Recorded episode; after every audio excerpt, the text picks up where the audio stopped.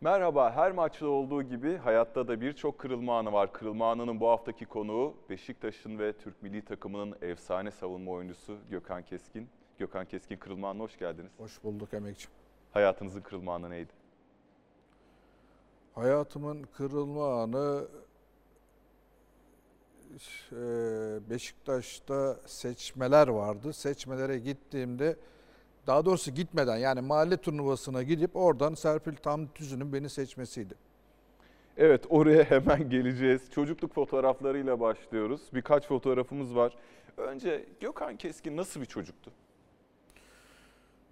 Ya e, bizler e, bu söylediğim tarihler tabii ki 70-75'ler yani siyah beyaz televizyonların olduğu, her evde televizyonun olmadığı, genelde komşulara gittiniz hani eski filmlerde olur ya komşunuza gidersiniz e, televizyon seyretmeye, televizyondan ondan sonra belli bir saatte ayrılmanız lazım, eve gidersiniz, okula gidersiniz, hayatınızın e, çoğu sokaklarda dışarıda geçer. Dışarıda arkadaşlarla top oynayarak geçerdi. Başarılı bir öğrenciydim. İstanbul'da e, 4. Levent'te 50. Yıl Ticaret Odası İlkokulu vardı. 5,5 yaşında ben ilkokula başladım.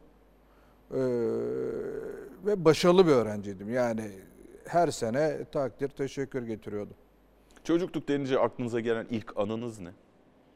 Ha, çocukluk deyince aklıma gelen ilk anı devamlı şekilde top oynuyorduk. Yani şimdi İstanbul'da o Levent semtinde Büyükdere Caddesi'nde plazaların olduğu yeri hiç plazasız düşünün. Sadece dümdüz bir arazi. Ee, biz o zaman okula gidiyorduk. Bir barakaydı okulumuz ilkokulda. Sadece o barakalarda e, teneffüs aralarında ve devamlı ondan sonra top oynamaktı. Başka bir şey yaptığımız yoktu. Futbolla ilginiz çocukluktan normal e, herhalde mahallede oynamaya başlayarak gelişti. Öyle başka bir şey yoktu. Başka bir seçeneğiniz de yok zaten mahallede. E, işte amcamın çocukları, biz mahalledeki arkadaşlar mahalle arasında o yolları düşün. Yollarda fazla araba da yok o dönemler zaten. E, taştan kaleler yapardınız. O taştan kalelerde 3'e 3, 4'e 4 maç yapardınız. Beşiktaş'ta yollar nasıl kes- kesişti? Beşiktaş'ta dediğim gibi Beşiktaş şu anda akaretlerdeki plazaların olduğu yer eskiden e, kulübün şeyiydi, merkeziydi. Arkada da 56 diye bir saha vardı. O sahada Beşiktaş mahalleler arası bir turnuva düzenledi.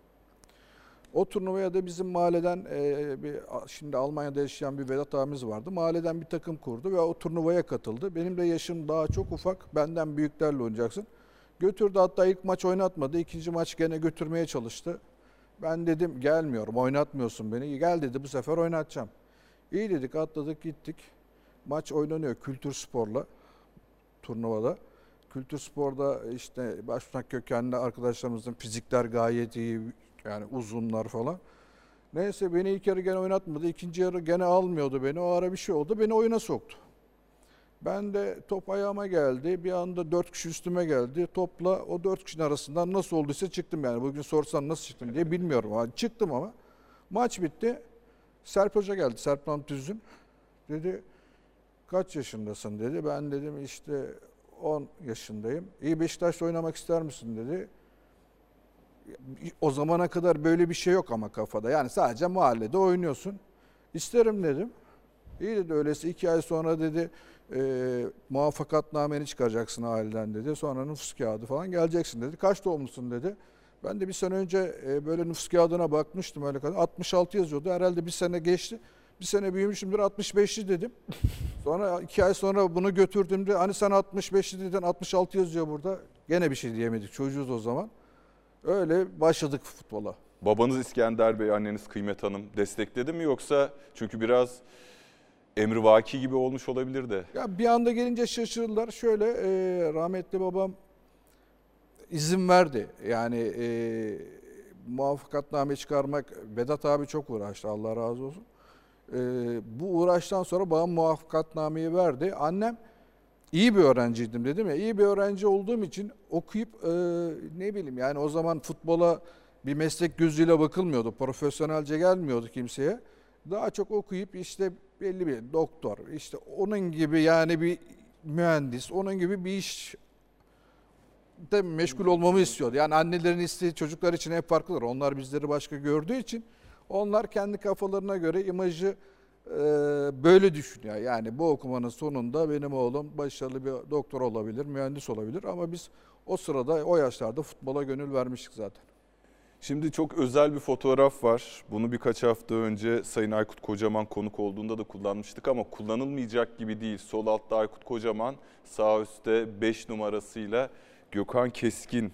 Siz ne zaman diğer akranlarınızdan farklı bir futbolcu olduğunuzu hissettiniz? Önünüzün açıldığını hissettiniz?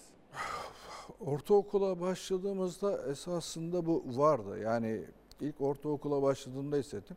Ortaokula başladığımızda İstanbul Üniversitesi'nin Lisesi'nin ortaokulunda Aykut'la aynı sınıfta biz. 3 sene beraberdik. Zaten Aykut'un programında bahsediyor. Yani bizim yaptığımız tek şey teneffüslerde top oynamak veya okulun saatlerinde erken gelip gene top oynamak. Başka bir şey yapmıyorduk ki. O zaman yetenekli olduğumuzda belliydi zaten. Ee, ben hatta ortaokulun son yıllarında Beşiktaş'ta altyapıda oynuyorum bir iki senede yenilmeyen İstanbul şampiyonu olan bir takımımız vardı. Hatta bu mahalleden bir oynadığımız takım da vardı. Yani hem Beşiktaş'ta e, lisanslı oyuncuyum hem de mahallede sanayi mahallesinde, 4. sanayi mahallesinde Çamoluk diye bir futbol kulübü vardı. Orada da amatörce yani oradaki arkadaşlarla beraber oynuyorduk. O arkadaşlar da topluca Yıldız amatör takımına gittiler. İşte rahmetli Hasan Tutaş Beşiktaş'ta hem e, altyapıda yöneticiydi hem de Yıldız Kulübü'nün başkanıydı.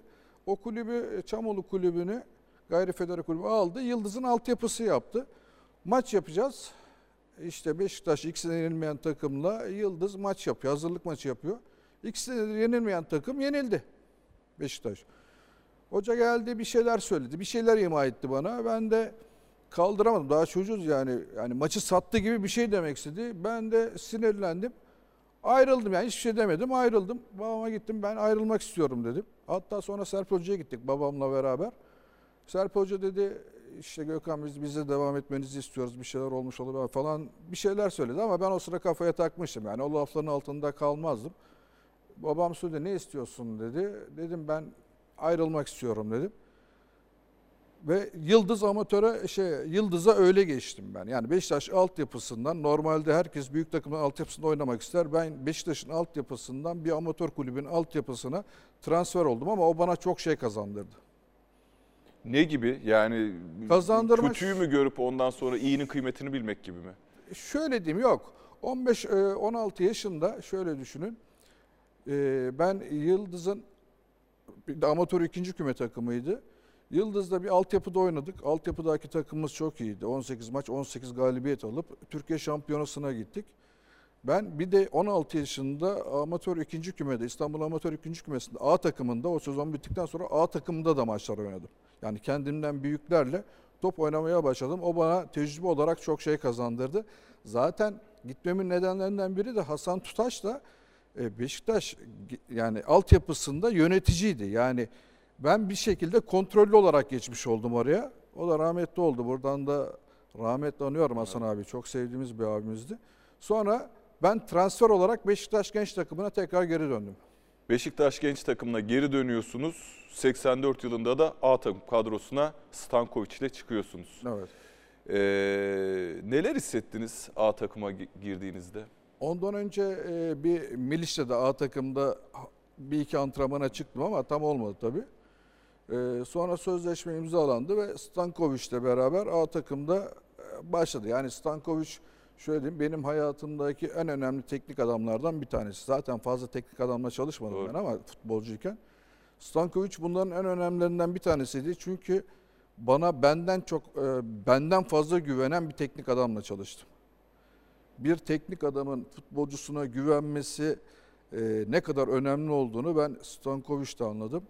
Şimdi neden diyeceksiniz? O sene sezon başı hiç unutmuyorum bir Van'a gittik biz. Van'da bir şehir karşıladı bizi. Van şehrinin bende yeri ayrıdır onun için. Yani 85'te bir şehir Beşiktaş'ı e, hazırlık kampı için ağırladı Van. Ve inanılmaz ağırladı. Yani biz havaalanından otele gidene kadar o gencik çocuklar, o Vanlı insanlar bizi bağırlarına bastılar. Yani resmen hoş geldin demeyi insan selini orada gördüm ben. Van'da bir e, hazırlık kampı geçirdik. o zaman Stankovic beni oynatmaya kafayı takmıştı. Hatta gene unutmuyorum. Kampın son günüydü. Beni Ali Gültekin'i bir de Fikret abiyi çağırdı odaya. Ertesi gün İstanbul'a dönünce ilk önce Fikret abiye çağırdı odaya. Fikret abiye bir şeyler söyledi. Fikret abi çıktı. Ne oldu abi dedik. Bir şey, girince görürsün dedi. Sonra Ali girdi içeri. Ali çıktı. Ben girdi ben beyaz çıktı kıpkırmızı. Ne oldu dedim. Görürsün dedi. Neyse ben girdim tabii. En ufakları ben. Ben girdim. Cemşir vardı e, tercümanı. Ya, ben gel- bir bağırmaya başladı. Cemşir ondan fazla bağırıyor. Tercüman ondan fazla bağırıyor. Yani dedi ki işte Haziran'dayız. Ne istediğine karar ver. Senin oynadığını benim anneannem oynar. İşte bir an kendine çeki düzen ver. Böyle oynayacaksan hemen sizi yollayayım gidin falan işte. Ya hiç ummadığım bir tepkiyle karşılaşıyorsun. O gün hiç unutmuyorum işte Ali ile biz oda arkadaşıydık. Odaya gittik ikimiz de fırça yemişiz. İşte ben e, oturdum şeye e, pencerenin önüne bir pervaz gibi oraya oturdum. Van'ı seyrediyorum. Allah'ım diyorum ne yapacağız daha yani 17 18 daha çok gencim ne yapacağını bilemiyorsun. Ondan sonra bir ara kapı aralandı. Yani kapı anahtarlar üstünde duruyor. İçeri birisi girmeye çalıştı. Stankovic'ti yani. O baktı ışıklar kapalı. Çekti gitti yani. Bizim tepkimizi de ölçüyordu. Merak bunlar ne yapıyor gibi.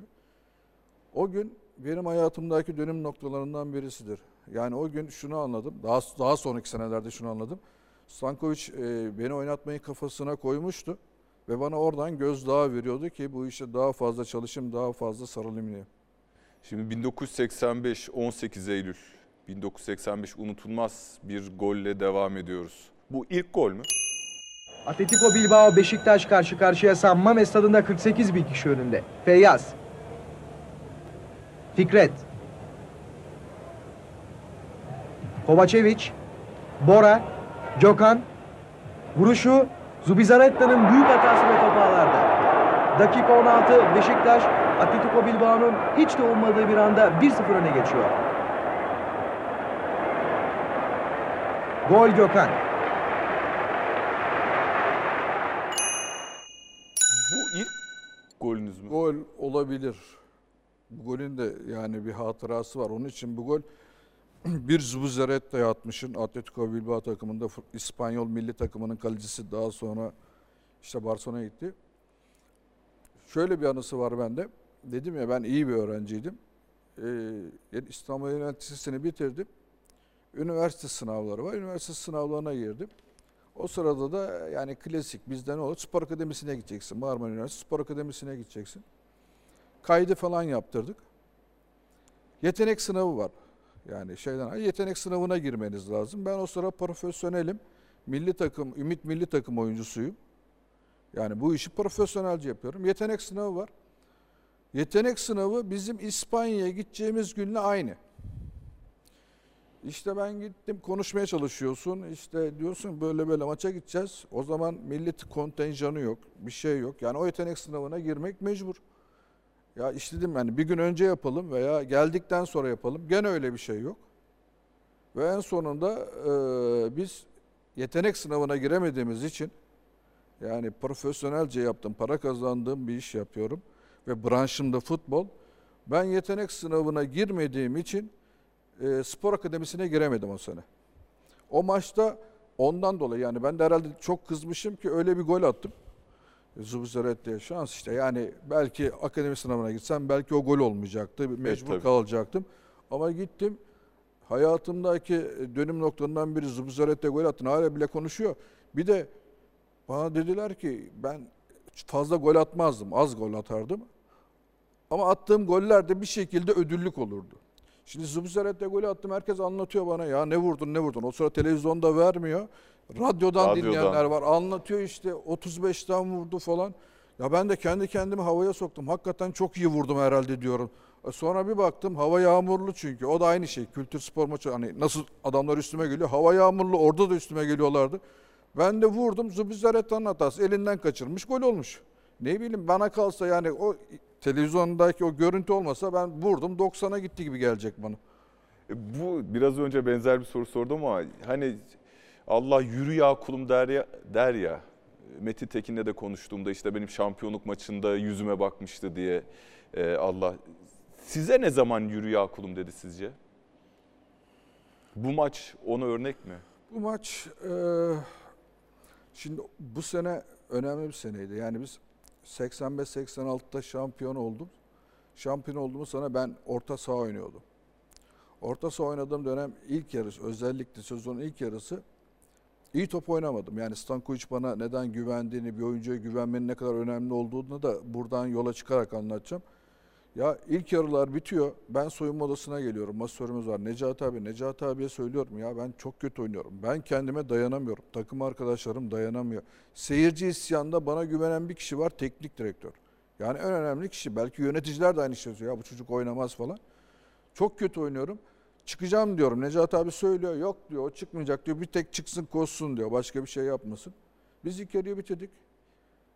Adam bana o kadar inanmış ki, bana o kadar güvenmiş ki ikinci yarı şampiyonluk golü dahil ben 5 tane gol attım. Şampiyonluk golü de dahil. O zaman oraya gelmişken bir virgül koyalım. Zaten sırada o var. 1 Haziran 1986 Beşiktaş Trabzon deplasmanında ve o maç. Bu bir şampiyonluk öyküsüdür. Bu yıllardır beklenen, yıllardır özlenen bir şampiyonluğun öyküsüdür. Bu formalarını yürekten çabayla, terleriyle ıslatanların öyküsüdür.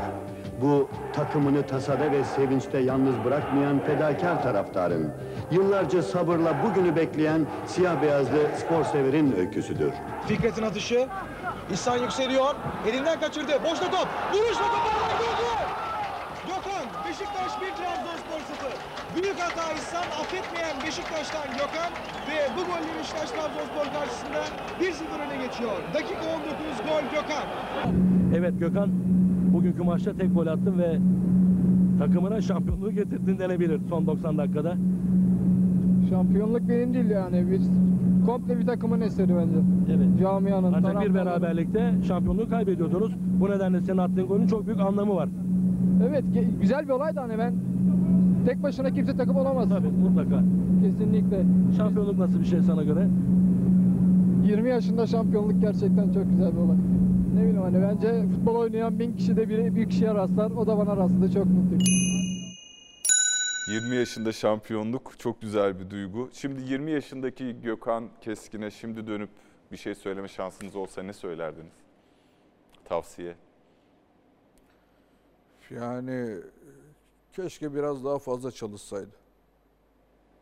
Bu çalışmamış geliştirmek haliniz mi? Tabii tabii tabii. Yani şöyle diyeyim. Antrenmanlardan sonra ekstra bir şey yapmazdık. Yani bir de ben oynadığım dönemlerde Beşiktaşlık olduğum süreçte hem milli takımda e, hem Beşiktaş'ta alternatifsiz gibiydim. Yani kendini zorlayacak bir şey yoktu. Gelen oyuncu illa ki başkası bir yere geliyorlardı. Transfer edilen başka. O da benimle özdeşleşmişti. Kendimi zorlayacak bir şey yoktu yani fazla. Belki o dönem böyle bir rakip olsa, şimdiki ortam olsa, şimdi forma aslanın ağzında herkes oynamak için can sipane çalışıyor, ekstra çalışıyor. E, Keşke ben de o ekstra çalışmaları biraz o zamanlar yapsaydım. Ben şöyle düşün, her sezon başı kilolu geliyordum. Fizik kilo almaya müsaitti şimdiden belli olduğu gibi. Yani her sezon başı kilolu geliyordum. Benim form tutmam için 4-5 hafta geçmesi lazımdı. Şampiyonluk golünü atıyorsunuz. O gol o zaman ne ifade ediyordu? Şimdi bakınca ne ifade ediyor size? Ya o gol zaten eee biz Galatasaray'a çıkışıyorduk. 10 maç kala puanlar aynı. İki takım da 9'ar maçını kazandı. Bir tek aramızda oynadığımız maç 1-1 berabere Beraber. bitti. Maç bittikten sonra şampiyon olduk ya yani bir iç huzur. Devamlı stres altındasın, baskı altındasın. Her hafta kazanman lazım. Bazen öyle bir oluyor ki akşamlar uyuyorsun. Ya kalkıyorsun o baskı üzerinde bir an önce bitsin diyorsun. İyi veya kötü bitsin diyorsun. O zaman sadece bitmesini istiyorsun. Ama şimdi iyi bitmesinin ne kadar önemli olduğunu anlıyorsun. Özellikle bana nasip oldu. O sene dediğim gibi biz iyi bir takımdık. İyi bir ekiptik. Zaten o sene de başlarıydı. Daha yeni e, ekibin toparlanma süreciydi. Muazzam bir ekip olduk. Hakikaten birbirini anlayan, birbirleriyle e, aynı zevkleri olan, birbirimizle nefes alıp veriyorduk. Öyle bir hayat geçirdik biz Beşiktaş'tayken. Onun ne kadar önemli olduğunu görüyorum. O gol bana nasip oldu ve şunu gördüm o golden sonra yaşadığım süreç içinde. o zamana kadar e, işte sen Gökhan adı popüler değildi. Hakikaten yani Gökhan adını duyamazdım. Ben bir tek kendimde duyuyordum. Yani başka hiçbir yerde duymamıştım. O golden, o golden sonra süreç içerisinde her takımda bir Gökhan oldu. Bak her takımda bir Gökhan oldu. En az ben 70-80 tane genç çocukla tanıştım. Benim yüzümden adı geliyor. Gökhan Zan bir röportajında adının sizden geldiğini Tabii söylüyor. ama bak 70-80 tane gençle tanıştım ben diyorum. Abi biz aslında Beşiktaşlıyız. Babam aslında Beşiktaşlıydı. Senin attığın golden sonra işte benim adımı Gökhan koydu. Ondan sonra Gökhan adı popüler oldu. Yani şimdiki o sürece yani attığın zaman tamam bir gol şampiyonluk golü çok önemli. Çok gençsin. Ee, görevini yapmanın huzuru var. Ama ondan sonra şimdiye geldiğin zaman ne kadar önemli olduğunu anlıyorsun o golün. Neden? Ee, insanlar çocuklarına senin adını veriyor. O golden ötürü. Evet. Farkında olmadan ne kadar önemli bir iş yaptığını anlıyorsun. Daha da daha da iyi anlıyorsun. Yani tabii ki bir camiada biz bir yere gidemedik. Beşiktaşlı Gökhan olarak kaldık. Bundan hiç biz de her zaman gurur duyduk, mutlu olduk. Ve bu golden dolayı da işte Gökhan ismi popüler oldu diyorum. Yani Beşiktaş'ta bile benden sonra her sezon bir tane Gökhan oldu. Kariyerinizin en iyi anını en başında yaşamış olabilir misiniz? Bu golle. Daha iyi hissettiğiniz bir an var mıydı? Yani üzerine çok Şey- şampiyonluk var. Ee, ilkler unutulmaz. İlki hakikaten ee, dediğim gibi ee, çok büyük bir mutluluktu ya. Bir görevi başarıyorsun. Yani birisi bir görev veriyor. Siz yapıyorsunuz. Nasıl? Bir sene okula gidiyorsunuz. Okulu işte bitiriyorsunuz. O sınıfı geçiyorsunuz. Niye? Görevini yaptınız. Yani sizin amacınız zaten orada o bilgiyi edinmek ve sınıfı geçip bir üste gitmek. Ben de ee, bir sene 34 tane maç oynuyorsun o dönemde. 34 tane maçın sonunda bir tane hedef var. O hedefe ulaşmanın mutluluğu vardı. Yani mutluluğu onunla beraber ama daha karmaşık. Yani sanki dünyayı fethetmiş gibiydik o ara. Ondan sonraki şampiyonluklarda biraz daha kanıksıyorsun. Biz mesela 5 tane şampiyonluk gördük. Belki biraz daha e, şansımız olsaydı, belki biraz daha fazla yan etkenler olmasaydı o şampiyonluk sayısı 7'yi 8'i bulabilirdi yani. O kadro evet. Ee, sonrasında Stankovic ayrılıyor. Bu kadar da iyi mi diyeyim verimli bir ilişkinizin olduğu bir teknik direktör. Ee, bocalama devri geçti mi? Mil gelene kadar. Çünkü arada bir de Milutinovic var. Stankovic e, gitti. Kimse beklemiyordu. Yani Stankovic de hatta ondan sonra kendi de söyledi. Benim en- yaptığım en büyük hata Fenerbahçe'ye gitmekti dedi. Tekrar Fenerbahçe'de Evet. yarım kalan bir hesabı vardı onun da. Hani bu sene Ferrari gibi bir hesap var diyoruz ya. Yeniden yapmaya geldim. O zaman da Stankovic'in öyle bir hesabı vardı. Kendi kurduğu, kendi temellerini attığı takımı bıraktı. E, Fenerbahçe'ye e, gitti. Biz Militonovic'e geldik. Militonovic de apayrı dünyaların insanları. Militonovic çok büyük futbolcuymuş. Hakikaten bizde antrenmanda top oynardı. Militonovic bir geldi. iki tane değişik ortam. Birisi anormal disiplinli, birisi futbolun içinden gelmiş. Anormal derecede large. Allah rahmet eylesin Militonovic'i. Mesela biz antrenmanları yapardık. Ya sahaya çıkmazdık. Devamlı kapalı salonda antrenman yapıyoruz. Kapalı salonda bir yukarıda büyük basket salonu vardı. Bir de aşağıda ufak salonu vardı. Yukarıda 5'e 5, 6'ya 6 kapışılıyordu. Aşağıda 3'ü 3, 4'ü 4 kapışılıyordu. Militonovic geliyordu. Ben de oynayayım. Almıyorduk takımı. kızıp gidiyordu. Hakikaten öyle yani. Ben oynamıyor muyum diyordu. Yok diyor sen bekle falan. Ziya abiyle falan öyle bir anısı var. Ziya abi Bizim Ziya Doğan. abi geldi. Yukarıda takım yapıldı. Antrenman başladı. Orada hocaya bıraktı. Aşağı geldi. Takım alışıyor. Ziya abiye geldi koşarak. Şimdi takım yapılıyor. Ben oynamıyor muyum dedi. Ziya abi yok dedi aldık dedi. E, Ben dedi gidiyorum dedi. Kızdı çıktı. gel gel dedi tamam oynatacağız sizi. Bak, harbi böyle geldi oynadı Milutinovic. Yani Milutinovic antrenmana gelirdi mesela eşofman üstünde eşofmanı bir çıkardı pantolon. Yani pantolonun üstüne eşofman giyiyordu. O derece. Ama biz gene o sene de şampiyon oluyorduk. Evet ikinci Yani- bitirdi Beşiktaş. İkinci bitirdik. E, Denizli maçı yani unutulmaz Denizli maçı. Yani hayatta şimdi şampiyon olduğumuz golü hatırlıyorsun. O maçta da benim çok üzüntü duyduğum, hakikaten yani anlayamadım, yıkıldığım maçlardan bir tanesiydi. O maçta biz şampiyonluğu verdik. Bir Diyorum ya, golüyle. Biraz evvel 7-8 tane şampiyonluğumuz olabilirdi. Bu da onlardan bir tanesiydi. Şimdi Gordon Milne geliyor. Zannediyorum yönetim bu durumları teşhis ediyor. Biraz disiplin konusundaki problemleri. Gordon Milne de ama Sayın Süleyman Seba'nın tercihi iki sezon kupa kazanamıyor. Bu iki sezon içerisinde Gordon Min sizi nasıl ikna etti kendine? Ya Gordon ilk geldiğinde İngiltere'den e, bir tercihti. Süleyman Başkan e, tercih yapmıştı ve arkasında da sonuna kadar durdu. Şimdi ilk geldi ben defans oynamak istiyordum normalde. Stankovic de orta saha oynuyordu. Ben de var oynuyordum. E, Samet abinin futbolu bıraktığı dönemdi. Ben defa ama defansa 2-3 tane takviye olmuştu. Biri İsmail Taviş, biri Bünyamin e, Malatya'da e, bizi kalenin içinden topu çıkaran bir sene sonra bize geldi. Şimdi ben defans oynamak istiyorum. Metin'in de sakatlandığı seneydi. Yani bir Beyin, kafa beyin- travması. kafa travması geçirdiği sene Metin yeni yeni dönmeye çalışıyor. Tamam mı? Yani o atmosferde biz e, Gordon geldi. Beni düşünmüyor. Metin'i de fazla düşünmüyor ara. Çünkü sakatlığa yeni çıkmış. Ben defans oynamayı düşünüyorum. Hiç düşünmüyor. İlk alternatifi Bünyamin oldu zaten. Bünyamin başladı. Yanılmıyorsam İtalya'da e, şeyde e, hazırlık İtalya'da sakatlandı ya da hazırlık kampında. O ara ve ondan sonra İsmail Taviş oynamaya başladı. Ben gene düşünmüyor. Hatta bir maç oldu. Bir orta sahaya koyuyor, bir defansa koyuyor. Ve bir maç oldu. Dedi bana top oyna, ayağından çabuk çıkar. Ben de işte daha genciz o ara topu alıp kaptırana kadar çalım atıyoruz yani. Neyse maç bitti geldi. Soyunma odasına Almanya'dayız. İlk önce tercümanda gene rahmetli Ali abi, Ali Emre. Ali Emret. Ondan sonra ilk önce Metin'e e, bir kızdı işte ne yapıyor falan diye. Sonra bana geldi. Bana da gene bu sefer çıkıştı. Ben sana dediğimin tersini yapıyorsun dedi. İşte ne yapmak istiyorsun? Dedim ki ben dedim ağzımla kuş tutsam sen beni oynatmayacaksın. Kiralık ver beni dedim. Ben gideyim.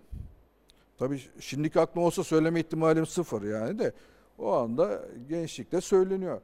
Ali abi baktı falan işte herkes sus mus diyor. Yok Ali abi söyle dedim ya bir şey yok ki bunda dedim. Ben dedim beni oynatacağına inanmıyorum. Ben oynamak istiyorum. Söyle beni kiralık versin. Şaşırdı maşırdı ama Gordon da durdu. Söyledi Ali abi. Ondan sonra Gordon durdu. Daha başka hiçbir şey demedi. Bitti o günü geçirdik. Ertesi gün idman var. İdmanı yaptık bitti. Geldi iki tane top aldı. Topların üstüne oturduk bir sahanın kenarında. İdman bitti herkes gitti. O zaman dedi bizler dedi profesyoneliz dedi. Birbirimizi sevmek veya hoşlanmak zorunda değiliz ama dedi. Bizler dedi işimizi doğru yapmak zorundayız dedi. İşlerimizi de doğru yapacağız dedi ve bitti. Ondan sonra da ben eee, yavaş yavaş kendi yerime doğru geçmeye başladım. Evet. 1991 9 Ekim Spor Dergisi. Şöyle bir röportaj var. Futbolu bilerek oynuyor Gökhan Keskin. Daha doğrusu değerlendirme yazısı bu. Türk futbol tarihinde tarihine altın harflerle geçecek bir futbolcu. Bundan kimsenin şüphesi olmasın. İster Beşiktaş'ta olsun ister başka bir takıma gönül versin, verin. Erhan Önal'dan sonra Türkiye'nin Avrupa'yı anlamda tek liberosu. En büyük özelliği de futbolu düşünerek oynaması. Futbolu bir sanat olarak kabul ediyor demiş Gökhan Keskin için. Yazının sahibi e, yazmıyordu. Bu benim şahsi arşivimde bulunan bir dergi. Ayrıca aynı dergide 9 Ekim 91 tarihli dergide Beşiktaş Bursa Spor deplasmanda 2-0 yeniyor ve bir maç raporu var. Maç raporunda da şöyle diyor. Savunmanın lideri Gökhan kusursuz bir futbol, bir futbol ilahı sanki. Topu kesişi, oyuna sokuşu çok iyi. Yanındaki arkadaşları da ona ayak uyduruyor demiş e, yazı yazan gazeteci abimiz. E, yanında oynayan deyince tabii ister istemez hemen akla Ulvi Güveneroğlu geliyor. Ulvi Güveneroğlu'nu bir dinleyelim. Gökhan Keskin'le 10 yıldan fazla beraber futbol oynadım. Bu süre içinde Gökhan'la beraber çok iyi bir ikili oluşturduk. Özellikle defans hattında e, Recep Kadir Ulvi Gökhan e, dörtlüsü kolay kolay değişmiyordu. Tabii ki Gökhan'ın bizde çok büyük e, hizmetleri oldu. Beşiktaş'a çok büyük katkıları oldu ama benim için en önemli katkısı 85-86 yılındaki Trabzonspor maçında attığı ve şampiyonluğu getiren gol hiçbir zaman unutulmadı. O sezon gerçekten Gökhan e, futbol olarak, futbolcu olarak çok genç yaşında olmasına rağmen çok önemli bir işi başardı. Ve daha sonra 3 yıl üst üste şampiyon olduğumuz kadronun değişmez oyuncusu oldu. Kendisine bundan sonraki yaşamında başarılar diliyorum ve kendisini çok seviyorum. Şimdi ayrılmaz ikililer var yani öyle meşhur ikililer. Biz de Ulvi abiyle ikili olduk. Biraz evvel hani ben kendimi biraz daha zorlasaydım dedim ya. Keşke daha iyi olabilirdi alternatifsizdim falan diye. Şimdi o dönemlerde o golü attığım sene ön libero oynadım. Yani orta saha oynadım. Orada oynamamız zaten benim futbolumda yani defansta çok büyük avantajı oldu. Çünkü benim zamanıma kadar alan stoperler uzağa vuruyordu. Kessin, yani gelişi, hava topuna gelişi çıksın. Güzel, gelişi güzel vuruyor. Hava topuna çıksın veya rakibine sert girsin. Ben topu aldıktan sonra oyuna sokmaya, kullanmaya başladım. Bu benim için artı oldu. Tabii o dönemdeki orta oynamam. Biz takım içinde bir birliktik. Yani nasıl saydı Ulvi abi? Hemen Recep, Gökhan, Ulvi, Kadir. Hakikaten biz değişmez bir maçların dört atlısı gibiydik. Yani hiç birisine bir problem olmadıktan sonra oynamama ihtimali yoktu. Hepimiz oynadık. Hepimiz artık dedi, birlikte nefes alıp birlikte nefes veriyorduk. Hepimiz birbirimizi ezberlemiştik. Kadir abinin işte ters kademesi, Recep'in ters kademeleri, Recep'in o çabukluğu. Yani birbirimizi tamamlayan bir ekiptik. Sezon başları devamlı şekilde bir stoper alınırdı. Ve devamlı konuşulurdu işte Ulvi abi kesin işte Ulvi abiyi kesecek falan. Ama gelen hiçbir hoca Ulvi abi bir maç oturursa ikinci maç gene Ulvi abiyle oynuyordu. Yani Ulvi abi futbolun görünmez kahramanlarından. Hakikaten görünmez Evet. kahraman. Yani hiçbir hoca geldiği zaman kafadan herkesin düşüncesi Ulvi abi kesilir ama her hoca da sonunda Ulvi abiye doğruyu görüyordu. Ulvi abiye dönüyordu. Sizden daha iyi bir savunma oyuncusu var mıydı döneminizde Türk futbolunda? Ya da geneline baktığınız zaman şimdi bizim e, işte Bülent Korkmaz, Alpay Özalan, yeni nesil Çağlar Söyüncü, Merih Demiral. Dönemleri tabii ki mukayese etmek doğru değil ama biraz siz sanki çağınızın önünde bir savunma oyuncusu gibiydiniz. Ben eee şöyle diyeyim benim akılda kalmamın nedeni topu oyuna sokmamda esasında. Defans olarak yani herkes diyorum ya uzun vuruyor kafa topuna sert bir imajı var. Ben topu daha nazik, daha hani tereyağdan kıl çeker gibi topu kazanıp oyuna sokma o özelliklerim vardı. Yoksa ben çok ağır bir oyuncusuyum. Yani defans oyuncusu olarak çok fazla sert bir oyuncu değildim. Yani rakipler beni gördü mü korkmazdı. Veya e, ama e, rakibin düşündüğünü rakipten önce düşünmeye çalışırdım ben. Ağırlığımı mesela onunla gidermeye çalışırdım ki onu e, sezgilerim güçlüydü. Bunu çok iyi yaptım. Ha, bizim zamanımızda benden hani ben bu işin maç maç olduğunu düşünüyorum. Yani o andaki maçtaki performansın her maç aynı ol- olmayabilir. Ben iyi bir defans oyuncusum. Sezgileri kuvvetli, topu iyi kullanan, olması gereken yerde olan bir oyuncuydum. Benim özelliğim buydu. Tabii ki her takımda çok iyi defans oyuncuları vardı. Onla, ben ondan deyim, bundan deyim demek biraz kibir geliyor bana. Yani diğer takımlarda da çok iyi defans oyuncuları vardı. O dönem ben biraz daha şanslıydım. Yani topu kullanma artım vardı. Ön libero oynadığım için e, 86 sezonunda diyorum yani hocanın bana güvenmesiyle 5 tane gol attım. ki. Örnek aldığınız bir futbolcu var mıydı? O dönem e, Baresi vardı Milan'da.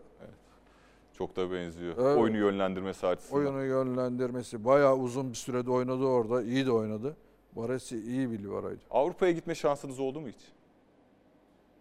Ya öyle bir bir kere bir dedikodu gibi bir şey oldu ama yani bizim dönemimizde Avrupa'ya gitme şansı çok zordu. Yani e, yoktu. Bu söylediğimiz dönemler internetin olmadığı dönemler zaten. Yani hiçbir şekilde orayla connection yapmak dünyanın en zor. Şu anda çok büyük bir dünyayı bir telefonun içine sığdırmışsınız.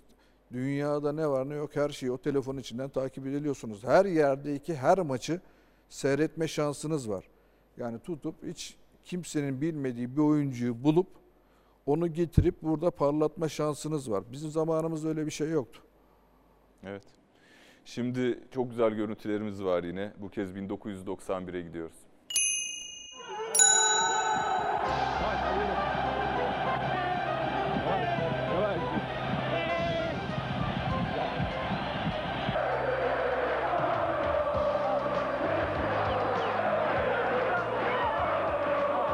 Bu işin bittiğine hala inanamıyorum. Çok uzun bir maraton oldu. Çok çekişmeli olduk. Bir ara 3 takım çıkışıyorduk. Sonra 2 takıma indi ve ligin sonuna kadar böyle geldi.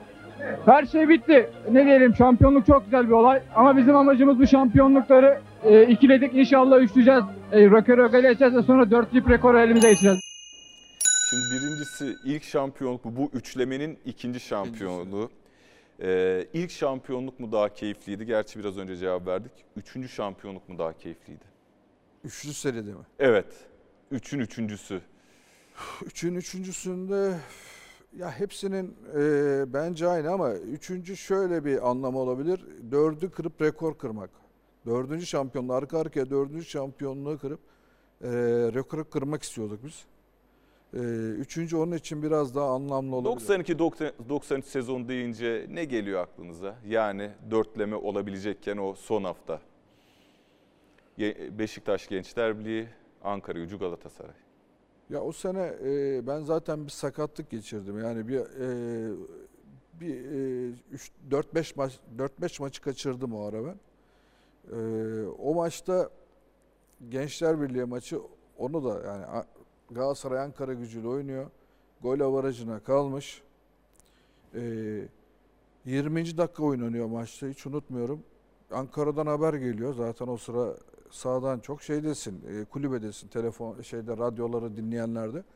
Ya 20. dakika Galatasaray 4-0 önde. Biz Gençler Birliği karşısında 1-0 mağlubuz.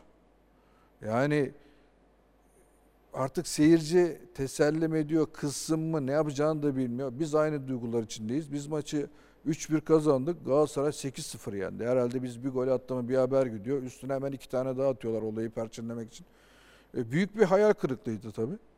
Bir de inanamıyorsun yani 8-0 nasıl yener diyorsun Ankara gücünü. Yani ihtiyacı var 8-0 yendi. Biz aynı Ankara takımıyla oynuyoruz. Biz 3-1 yani bir de mağlubiyetten bir de 10 kişi kalıyoruz. Yani 3-1 öyle alıyoruz biz maçı zar zor. Üzülmüştük yani büyük bir hayal kırıklığıydı bizim için. Şimdi bir haberimiz daha var. Ee, Beşiktaş üçlemeyi yapıyor, dördüncüyü kaçırıyor. Gökhan ben de huzura erdim. Foto maç 1993 yılı. Aldığı para tartışma konusu olan tecrübeli futbolcu Feyyaz'ın 7 milyar anlaşmasına çok sevindim dedi. Tecrübeli futbolcu Feyyaz konusunda kendisine aldığı transfer ücretinin bazı kişiler tarafından örnek alındığını ve bunun için eleştirilen kişi olduğunu belirterek bu anlaşma beni de çok rahatlattı. Çünkü 14 milyar liraya imza attığım için bana yöneltilen eleştiriler iyice sıkıntı yaratacak boyuta geliyordu. Feyyaz'a da ihtiyacımız var dedi Gökhan Keskin. Ee, benim bildiğim futboldaki ilk milyarlık futbolcu sizsiniz aslında değil mi? Yanlış mı biliyorum? Sonra Tanju Çolak'ın Fenerbahçe ile anlaşmasıyla beraber. Eğer ben milyarlıksam benle beraber 7-8 kişi daha milyarlık oldu o sene. İlk milyarlık sözleşme imzalayan. Ya yok şimdi e, Beşiktaş'taki e, transfer sözleşmeleri şöyleydi. Bizi bir ekip olarak görüyorlardı. Mesela işte Metin sakat mesela. Ya diyelim Rıza o sıra yok. İşte şey görüşmeye ben gidiyorum. O zaman menajerlik sistemi yok, bir şey yok. Yöneticiler geliyor, alıyor sizi ve görüşüyor. Ondan sonra da anlaştıysanız ötekiler herkes tamam anlaştık diyor. Herkes birbirine kimsenin bir şeyde gizlediği bir şey de yok esasında.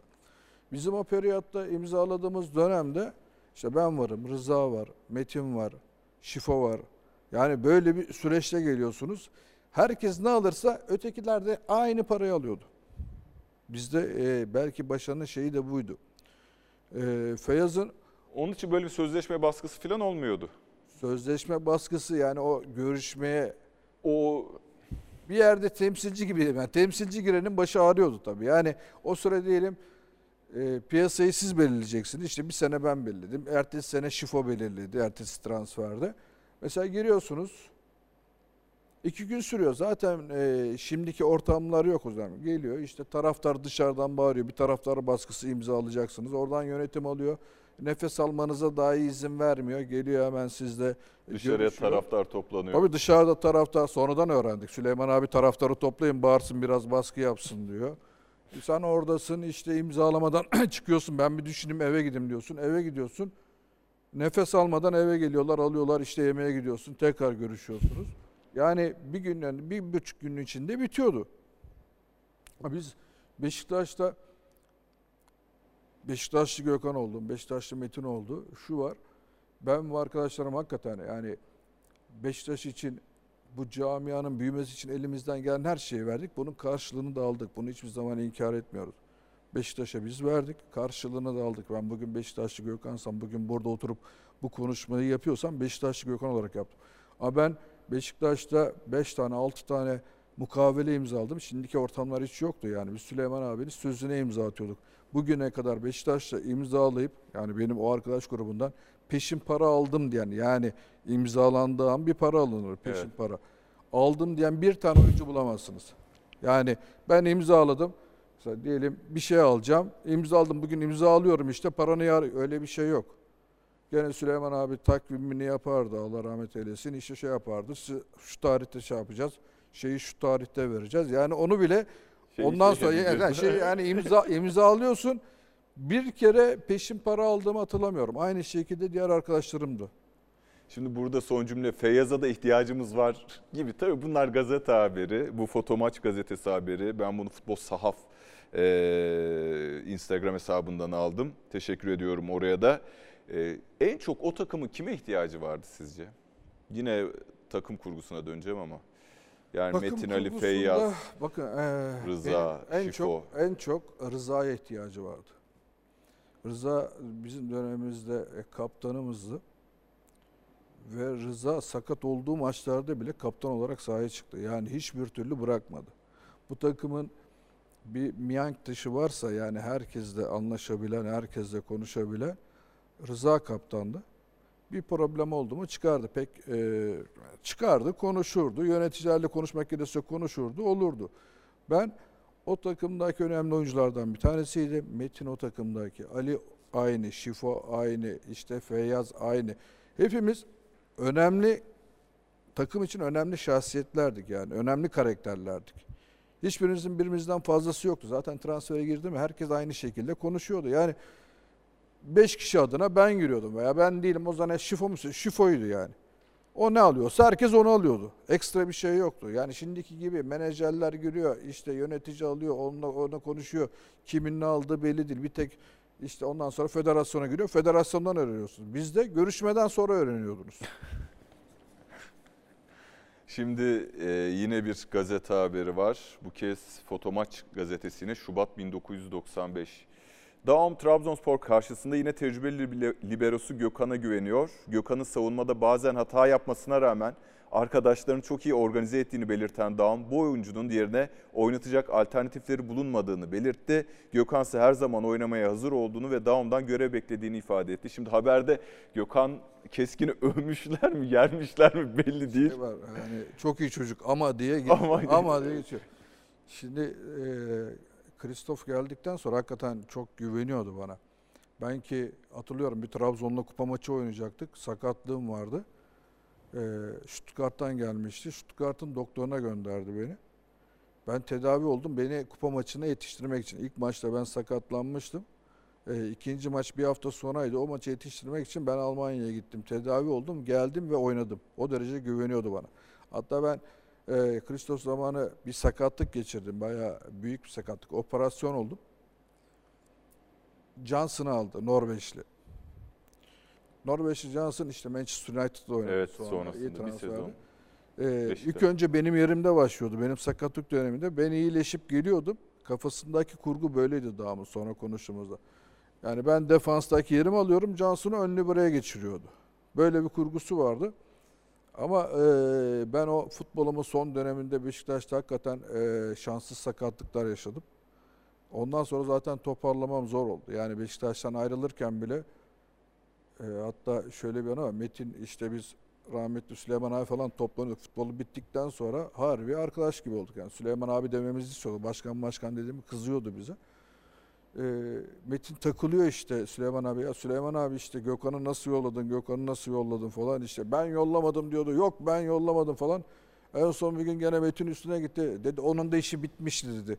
Yani o, o zaman bile o zaman bile yani yaptığı işte bile Beşiktaş'ı düşünüyordu. Allah rahmet eylesin. Yani e, İş başka arkadaşlık. Tabii tabii yani o işi bitmişti dedi. Yani onun görüşü oydu. Beşiktaş'a her şeyden fazla Beşiktaş'ı düşünüyordu.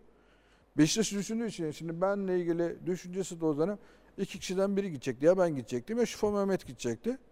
O sıra ben o ara çok sakatlık geçirdim hakikaten. Ben gittim. Ondan sonra Mehmet kaldı. Devam etti orada. Ama takılmada Süleyman abi buna hani gayet ya onun da işi bitmiş dedi. Eli de elini de bir de böyle yaptı sinirli yani takılmayın bana der gibi beraberiz. Allah rahmet eylesin. Hakikaten e, çok büyük Beşiktaş. Bütün sakatlıklar için talihsiz denir ama o kariyerinizi etkileyen sakatlık gerçekten talihsiz bir sakatlık değil mi? Yani futbol sahasında gerçekleşmeyen. Şimdi onu da e, şöyle anlatayım. San Marino'ya milli maça gittik. Hatırlıyorum. İtalya'da Rimini'de kalıyoruz çünkü. O da arkadaşım Şifa Mehmet.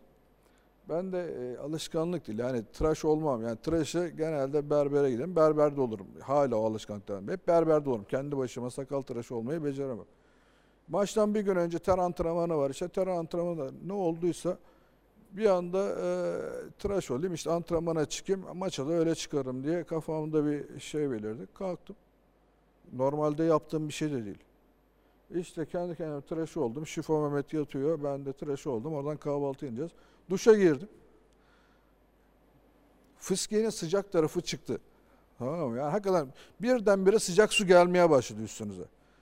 Gayri ihtiyarı sol ayağımı dışarı attım. Ee, yani fayans o sıra üstünde ne halı var ne bir şey var. Olduğu gibi bir fayans ve akan sular da oraya doğru gelmiş. O suya basar basmaz benim ayağım kayıyor. Öteki ayağımı çekemedim. Yani küvetin kenarına öyle bir vurmuşum ki sese şifo uyandı. Bak o sese uyandı şifo. Ben yerde kıvranıyorum şimdi. Şifo geldi. Bakıyor şimdi o da bir şey anlam veremedi. Ben kıvranıyorum o başladı gülmeye. Ya nasıl olabilir? O da yani bile- farkında değiliz olayın. Yani başladı hakikaten gülüyor olaya. Yani sonra gittik doktora. Doktor baktı falan işte. Dedim ki e, yani şimdi burada banyoda sakatlandı desek millet güler inanmazdı bize. Nasıl yapalım? İşte ben biraz sıkayım. Mehmet Kurtoğlu'ydu e, milli takım doktoru. "Aa, İdmana çıkalım. İdman'da 5'e 2 oynarken birisi dalar gibi yapar. Ben ah derim atarım kendime. Kim var dedik? İşte Engin, Engin yaparsın falan diyor. Şimdi hesapta kafada Engin manyak mısın diyor işte biz. O da Fenerbahçe'de o zaman. Olmaz mı olmaz falan. Ben de o sıra İdman'a çıkacağım. Hani kahvaltı yapacağız. İdman'a çıkacağız. Ondan sonra bir şekil bulacağız. Kahvaltıya indik. Federasyon başkanımız da Şenaz Erzik o zaman. Ya yani biz şey hazırladık, senaryo hazırladık ama aşağı bir indik. E, tabii doktor e, görevi gereği gerekli yerlere söylüyor. Bizim mizansen uymadı tabii. Aşağı indim herkes geçmiş olsun diyor. Neyse biz tabii artık ortaya çıktı. Doktor tedaviyi yaptı. Nasıl durum dedik. Baktı bir şey de söylemek istemiyor. Bir hafta sonra kupa maçı da var Fenerbahçe'de. Oynayabilir miyim? Yetişebilir miyim dedim. Olmaz dedi bir ne olur diyorsun dedi. Oynarsın dedi. İki ay, iki ay gitti. Yani o sakatlıkta iki ay, iki buçuk ay gitti. Ondan sonra da toparlamak güçtü. Zaten şöyle bir haber var ardından da. Ee, Gökhan kendini arıyor. Cumhuriyet Gazetesi Asena Özkan haberi. Gökhan Beşiktaş'ın libero arayışına anlam veremezken gelecek libero ile savaşa hazırım dedi. Beşiktaş ve milli takımın başarılı liberosu Gökhan Keskin Almanya'da geçirdiği ameliyatın ardından sahalara bir an önce dönebilmek için yoğun şekilde çalışırken yönetimde yabancı libero arayışını sürdürüyor. Gökhan Beşiktaş'taki geleceğinden endişe duyduğunu da gizlemiyor. Feyyaz ve Büyükale'ye yapılanlar yarın benim de başıma gelebilir. Geleceğimi düşünmek zorundayım demişsiniz. Beşiktaş'ta sizin için işler ne zaman kötü gitmeye başladı net şekilde? Sakatlıkta yani sonuçta her şey sakatlıktan sonra dönüş nasıl bir teknik adam işte Christoph Daum projesini yapıyor, planını yapıyor. Planlamanın içinde ben varım yani sakatlıktan dönüyorum oynayacağım. Ama bir türlü o dönüş olmadı. Yani e, ben bir de dediğim gibi kilo almaya çok müsaittim. E, kilo alıyorsunuz, sakatlık var, yaş yavaş yavaş geçiyor. Bir türlü o formunuzu yakalayamıyorsunuz. Zaten ondan sonra ben İstanbul Spor'a gittim. İstanbul Spor'da bile e, mesela bununla ilgili anım var. İstanbul Spor'da işte Adnan Sezgin var gittik. Saffet Susiç Hoca. Saffet Susiç Hoca işte karşılaştık. Takımda iyi hakikaten iyi gidiyor. İşte 3. 4. olduğumuz dönemler, 4. olduğumuz dönemler İstanbul Spor'da. Gökhan Susiç dedi ya Gökhan dedi iyisin dedi ama çok sakatlanıyorsun dedi. Ben güvenemem bir adam alacağım dedi. E tamam hocam dedim ben hani oyuncuyum bana niye soruyorsun istediğinizi yapabilirsiniz. E tamam dedi yani haber veriyor bir de şey olarak. Ben o sıra 88 kiloyum. Yani oldukça fazla tabii. Susuç yerime e, bir adam getirdi. Brezilyalı Gralak diye bir oyuncuydu. Hiç unutmuyorum çünkü. Romanya'da Piteşti'ye karşı e, maç vardı. Romanya'da ilk maçı oynuyor. Gralak 92 kilo ilk maçta sakatlandı gene bana mahkum kaldı. Yani 88 kiloyum bana çok kilo var dedi. Yerine adam alacağım dedi. 92 kilo aldı. O da ilk maçta sakatlandı gene bana kaldı. Mayıs 1995 Taraftar Fotomaç gazetesi Gökhan 100 milyar. Dün yapılan yönetim toplantısında Gökhan'ın bonservisi 100 milyar lira olarak belirlenirken bu fiyattan kesinlikle indirme yapılmayacağı açıklandı. Yönetimden bonservisini bedelsiz isteyen Gökhan'sa ben kulübümün bu konuda bana anlayış göstermesini isterdim. Çünkü istedikleri rakam bana göre fazla. Eğer beni isteyen olmazsa kulüp ya da federasyona paramı yatırır ki o zaman beni bir sene oynatmak zorunda kalırlar ya da bonservisimi bedelsiz olarak verirler şeklinde konuştu. Diyor bu gazete haberinde Taraftar Fotomaç gazetesi. Ya Beşiktaş'tan neden ayrıldınız diye sormayacağım da neden kötü ayrıldınız? Kötü mü ayrıldınız Beşiktaş'tan? Kötü ayrılmadık. Yani sonuçta e, hani nasıl Süleyman abi dedi ya işte onun da işi bitmiş diye. Sonuçta dedim ya sakatlıklar üst üste geldi. Bir türlü o performansı yakalayamıyorsunuz. Kolay değil çünkü. Bir de artık uzun bir süreç oynuyorsunuz. Bu uzun süreçte yüz eskimeye başlar. E, taraftar da artık yani eskiden çok hoşgörüyle baktığı olaylara daha sert yaklaşmaya başladı. Yani hataları kabullenmemeye başladı. O dönem yavaş yavaş da dönmeye çalışıyorsunuz. Kolay değil. Ee, artık e, gitme kararı verildi. O sıra 2-3 tane alternatif var. Ee, alternatiflerden biri işte Kocaeli'ydi. Kocaeli'ye gitme durumu vardı. Birisi de İstanbul Spor'du. E işte Aykutlar da o sene Fenerbahçe'de problem yaşıyordu. İşte Aykut, Oğuz, Emre Aşık. Ondan sonra ben vardım bu taraftan. İstanbul Spor'da bir atılıma girmişti. Ee, o sıra bir bonservis bedeli ödedi yani İstanbul Spor Beşiktaş'a. Yani giderken de Beşiktaş'a kazandırmaya devam ettik. Allah'tan o yönden rahatız. Ya bununla çıkan haberleri hatırlamıyorum bile. Yani Gökhan 100 milyar sonuçta orada öyle bir e, şey çıkmıştı. Yani bir, eğer satış bedeli koyuyorsan onun kaçına yüzde yirmisine mi ne bir Evet, sene, oyna, sene. oynuyorsun falan gibi bir şey vardı. Ama e, bu o sıra gazeteye çıkan haberler belki Yok. doğrudur. Benim haberim yok da yani sonuçta eğer o parayı gösteriyorlarsa ben bir yere gidemezsem kalırdım ama sonuçta her iki tarafında nasıl şimdi Sergen Hoca'dan bahsediyoruz. İşte bir sene önce her şeyi yaptı. iki tane kupa aldı. iki buçuk kupa aldı diyelim Süper Kupa'da dahil Evet. alındığında payı var. Ee, ikinci sene başladı Şampiyonlar Ligi büyük hedeflerle. Ama baktı olmuyor. Karşılar iki tarafta birbirini üzmeden dostane bir şekilde ayrılındı. Her ayrılıkta tatsız bir yer aranır ama ayrılığın güzel olanı var mı? İlla ki çok azdır herhalde. Yoktur da. İlla ki bir burukluk olur. E Sergen'de de bir burukluk olmuştur ama yönetim için ve Beşiktaş için de hayırlısı budur. Sergen için de hayırlısı budur. O kabullenmiştir. Bizimki de öyle bir ayrılık oldu. E, artık gidilmesi lazımdı. Bir tarafın zorlamasına da lüzum yoktu. Sonuçta bizim burada doğduğumuz, gözümüzü açtığımız yer. Kimsenin birbirini üzmeye hakkı yok. E biz de kabullendik ve futbol hayatımızı Beşiktaş'tan hariç İstanbul Spor'da devam ettik. Fenerbahçe'ye de Galatasaray isteseydi gider miydiniz?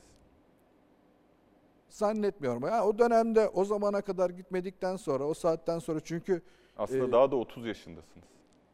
e, dediğim gibi ama o sakatlıklar Evet. çünkü büyük. O sakatlıkların en büyüğünü zaten e, şeyde İstanbul Spor'da yaşadım. Aşil tendonu kopardım orada da. Şimdi İstanbul Spor demişken e, İstanbul Spor'daki ilk gol. Oğuz. Tekrar İlkan. Saffet. İlkan. Kontrol etti. Orta pozisyonunda. Orta. Gökhan gol. İstanbulspor beraberlik golünü atıyor. Doğan Gökhan. 84. dakika bitti. Gökhan'la durum 1-1. İnönü stadında Gökhan beraberlik golünü atıyor. İşte Gökhan'ın golü. Şöyle bir durum var. O dönem 90'ların başı özellikle bu 96 senesi ama Beşiktaş Fenerbahçe çok büyük bir üstünlük kuruyor. Ee, Beşiktaş formasıyla Fenerbahçe'ye gol attınız mı? Kısmet İstanbul Spor forması. İstanbul Spor'da. İstanbul. Neden bu kadar baskındı sizce Beşiktaş Fenerbahçe karşısında? O dönemler her takım karşısında biz baskındık. Sadece Fenerbahçe karşısında değil. Trabzonspor da o zamanlar çok rahat yendiğimiz takımlardan bir tanesiydi mesela. Ben Trabzonspor'a karşı zorlandığımda Fenerbahçe'de bizim kadromuz iyiydi. Hakikaten çok iyi kadromuz vardı. Yani şöyle diyeyim. O kadro eğer yabancı seçimi 3 tane yabancıyla sınırlıydı. Biz 3 tane hakikaten futbola etki edecek iyi yabancılar alabilseydik Avrupa'da çok ses getirirdik. Öyle bir kadromuz vardı bizim. Yerli açısından hiçbir sıkıntımız yok. Bugün yani bizde oynayan oyuncuları tek tek saydığın zaman hepsini işte Recep'inden, Ulvi abisinden, Kadir abisinden işte orta sahada Rıza Hoca, Zeki, Metin, Ali, Feyyaz, Şenol hepsi kalbur üstü oyunculardı. Hepsi yetenekli, hepsi aynı yaş grubu, hepsi birbirini tamamlayan oyunculardı. Yabancılar geliyordu, hepsi iyi insanlardı ama neydi? Bizle beraber oynuyorlardı. Ekstremi yoktu, ekstra katkıları yoktu. Belki ekstra katkısı olan işte Galatasaray e, bir silkinişteyken nasıl Hacı geldi? Hacı bence Galatasaray'ın ondan sonraki e, Ya da prekazi diyelim hadi. ben Hacı ile şey yaptım. Hayır çok. 90'ların Ha, başı yani anlamında söylüyorum. Hacı, Hacı hakikaten bir fenomendi. Ee, bizde hep o gün oynayabilecek oyuncu vardı. Yani ekstra ekstra bir oyuncu yoktu. Bir Amakaçı yoktu bizde mesela. Biz, Evet. Benim oynadığım dönemde bir Amakaçı yoktu. Amakaçı Beşiktaş'a gelen en önemli yabancılardan bir tanesi bence. Yoktu. Ama biz Avrupa'da gidebildiğimiz yere kadar gidiyor. Fazla da gidemiyorduk ama oynadığımız maçların hiçbirinde rakip bizi ezmiyordu. Yani biz hep kıl payı kaçırıyorduk. Kıl payı eğleniyorduk. Ee, Avrupa demişken futbolculuk kariyerini noktalıyoruz artık yavaş yavaş. İçinizde kalan bir şey oldu mu? Ne gibi mesela? Kazanılmamış bir kupa, e, gerçekleştirilmemiş bir başarı. Mesela e, bir Şampiyonlar Ligi bir grubu oynamak isterdim. Şimdi gördüğüm zaman bir Şampiyonlar Ligi grubu. Veya işte 96 sene milli takım oyuncusuydum ben. O dönem dediğim gibi yani bir organizasyona gidildiği zaman sakatlandım. Ben ameliyat oldum. Gene o grubun içinde olamadım. Yani bir sene öncesinden bir ameliyat şeyi oldum. O milli takımla bir Avrupa Kupası e, veya bir Dünya Kupası görmek isterdim. İçimde kalan budur. 4 Ekim 2005 Kartal'da keskin veda. Şimdi Beşiktaş'a A2 milli takım teknik direktörlüğü yaptıktan sonra yardımcı antrenörlük dönemi başlıyor ve Rıza Çalınbay'ın yardımcısı olarak Beşiktaş'a dönüyorsunuz e, kulübeye. Beşiktaş'ta suların durulduğu düşünülürken Gökhan Keskin'in istifası şok etkisi yarattı. Yardımcı antrenörün Rıza Çalınbay'la istifa konusunda ters düşmesi üzerine görevini bıraktı. Rıza Hoca devam ediyor. Sonrasında kendisi de ayrılıyor. Ee, Beşiktaş'ta 2005 senesinde. Ee, alıp da sonradan pişman olduğunuz bir karar oldu mu? Yok şimdi e, burada Rıza hocamla beraber e, zaten çalışmaya başladık. Ben e, teknik adamlık kısmına geçti. Yardımcı olarak ilk önce Aykut Kocaman'la beraber İstanbul, İstanbul Spor'da başladık. Ondan sonra Rıza Hoca'yla Ankara gücü, Rize ve oradan devre arası hemen Beşiktaş'a geçtik. Yani başarılı bir e, gidişat vardı. Sayın Yıldırım Demirören başkan olduğu dönem işte Del Bosque gitti. Onun yerine Rıza Hoca ile ekibinde ben de varım. Biz de geldik. Her şey e, yani gidiyor. Sonuçta bir şeyler yaptık ama kolay bir dönem de değil. Şimdi nasıl kolay bir dönem değil? Oyuncu açısından değerlendireceğim. Sizde Karev var mesela. Bir John Karev dediğiniz zaman herkes duruyor. Evet. Öyle bir e, aşamalardan geldik ki o dönemdeki pozisyon bu. Karev'i göndermek mecburiyetindesiniz. Karev'i satıyorsunuz. Elinizde çok büyük bir güç var. Bunu veriyorsunuz. Bunun yerine de işte oyuncu bakmaları gidiyorsunuz. Bazı oyuncuları söylüyor. Alamıyorsunuz. Onun yerine de e, Aylton geldi. Erdil Arpacıoğlu'ydu o zaman sportif direktör gibiydi. Aylton geldi. Yani şimdi futbol adamı olarak ben düşünüyorum. Bir tarafa Karev veriyorsunuz, bir tarafa Aylton alıyorsunuz. Aylton iyi futbolcu olabilir ama geldiği dönem yeterli değil. Kilolu. e, tamam çıkıyor gol atıyor. Şimdi seyirci gol atan oyuncu her zaman sever ama başka hiçbir şey yapmıyor. Golü de yeterli atmıyor. Mesela oyundan çıkıyor, küsüyor. Şimdi e, yerli oyuncularda bakıyorsun işte hocaya bazen kızıyorlar işte tercihlerinden dolayı işte kimi aldı? Adem Dursun'u aldı. Ankara gücünde. Süleyman Yula. Süleyman Yuğla'yı falan aldı. Ama bunların o dönem Beşiktaş'ın şartlarında mali açıdan bir götürüsü yoktu. Yani mali açıdan zor durumdasın. Oyuncu alma ihtiyacın var. Bildik tanıdık oyuncu alıyorsun. Herkes bunlar için Rıza Hoca'yı eleştirdi. E niye eleştiriyorsun? Bir şey yok ortada çünkü. Almak istediklerinizi alamıyorsunuz. Eğer Karevi ben vermek ister miyim? Karevi vermemek için her şeyi yapıyoruz ama Karev gidiyor. Niye? O günkü şartlar onu getiriyor. Oyuncu alalım diyorsunuz, seçenek belirliyorsunuz. Onlar da alınmıyor.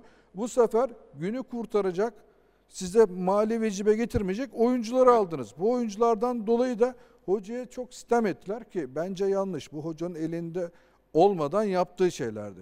O sene işte bir 4-3'lük e, Fenerbahçe maçı var. İşte Panko'nun kaleye geçtiği, Kordoba'na atıldığı, biz 4-3 yendik. Nasıl yendiğimizi ben bugün bile hatırlamıyorum. Yani o gün sahada kenardayım. Biz 4 kere kaleye gitmedik. 4-3 maçı kazandık. Yani öyle bir maç Fenerbahçe'den. Maçtan önceki o pankartlar falan dikkat çekiyor. Maç bitti inanılmaz bir sevinç. Tabii ki büyük bir başarı yani hakikaten. İşte Koray gol atmış, Koray'ı getirmişsiniz Rize'den. Ee, şimdi o Süleyman Yulaların geldiğini söylüyorsunuz. İşte Sergen gene bizle beraber. Ee, o sene sonlara doğru yani bizim bitiş döneminde hiç hak etmediğimiz e, bence haksızlıklara uğradık. Yani nasıl haksızlıklara uğradık? Ya takım elimizden gelen her şeyi yapıyoruz ama devamlı şekilde bir eleştiri var. Şimdi Avrupa Kupası maçı oynayacağız. Malmö'ye biz Aynen. İstanbul'da yenildik. Galatasaray'da Trabzon oynuyor işte e. Norveç'te. Şimdi ikinci maçlar çıktı. İkinci maçlarda uçakla İsveç'e gidiyoruz. Hiç unutmuyorum yani her yönetici bir hoca adayı. Devamlı yani Rıza Hoca gitmiş. Yerine bir hoca gelmiş. Herkes uçakta ama herkes bir yerde kulis yapıyor. Yani maç oynanıyor. Neredeyse bizi İsveç'te bırakacaklar teknik ekip olarak. Oradan herkes yeni bulduğu hocayla İstanbul'a dönüyor. Yani fatura kesilmiş oluyor hocaya. Oradan döneceğiz. Böyle bir ortamda o maça gittik biz. Maç oynadı, maç oynandı 4-1 e, bitti. Maçtan önce de işte bir takım görüşmeler oldu. Yani herkes rahatsız çünkü görünüyor. Gözümüzün içine baka baka yapılıyor bunlar. İşte Rıza Hacı da rahatsız. İşte konuşuldu. Ekip kendi aramızda konuştuk. Maç başladı.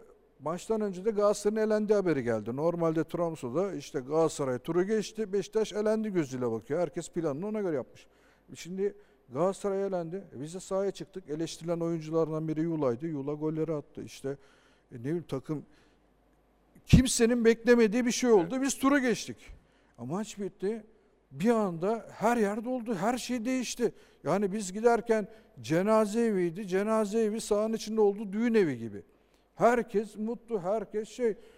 Ya hocam bir maçta ne değişti? Biz sadece tur atladık yani bu içerideki problem bitiyor. Bir gün bir günü kurtardık falan. Bir şey değişmedi. Ondan sonra oturdu, konuşuldu, bir şeyler oldu. Hoca dedi ki işte dedi Gökhan kalmamızı istiyorlar dedi. Yani ondan önce bırakmanızı istiyorlardı. Yani tam öyle bir şey söylemiyor o baskı var. Kalmanızı istiyorlar dedi. Ya şimdi şimdiki dönemde ama ondan sonra ben hocayla devamlı görüştüm. Yani hocam benim abim. Her zaman kaptanım, her zaman abim. Hocayla konuştuğumuzda hocaya şöyle hak verdim. Yani Beşiktaş takımının teknik direktörlüğü kime nasip olur? Veya kimlere nasip olur? İnsanın hayali bu. Yani Rıza Hoca Beşiktaş'ta doğmuş. Evet. Yani Beşiktaş'ta yaşamış. Beşiktaş'ta nefes almaya başlamış. Beşiktaş'ta çalışmak onun için ya cennete gitmek gibi bir şey yani hayal edemeyeceği bir şey. Ve buraya sahipsin. Tamam bir takım zorluklar da var ama oradan ayrılmak kolay değil. Şimdi mesela hocam Sivasspor'da gidiyor sözleşme yazıyor değil mi? Bir şekilde Beşiktaş'ın bana ihtiyacı olur diye onu da söylüyor. Yani eğer bir anlaşma olursa Beşiktaş beni isterse bana kolaylık sağlarsınız diye karşı taraflı iyi niyete varan sözlü bir konuşması oluyor. Bunu yaptığını söylüyor inkar etmiyor ki Beşiktaş'ta olduğunu da inkar etmiyor. Kimse inkar edemez ki onu. Hoca o dönem ben kendi açımdan ve ekibim açısından ayrılmamız gerektiğini düşündüm. Niye? İnsanların önünü açmak için. Evet. Biraz da yani belki istiyorlar. Yönetim de bunu istiyor. Ve hocama da hatta bunu söyledim ben hocam. Biz istifa ederiz.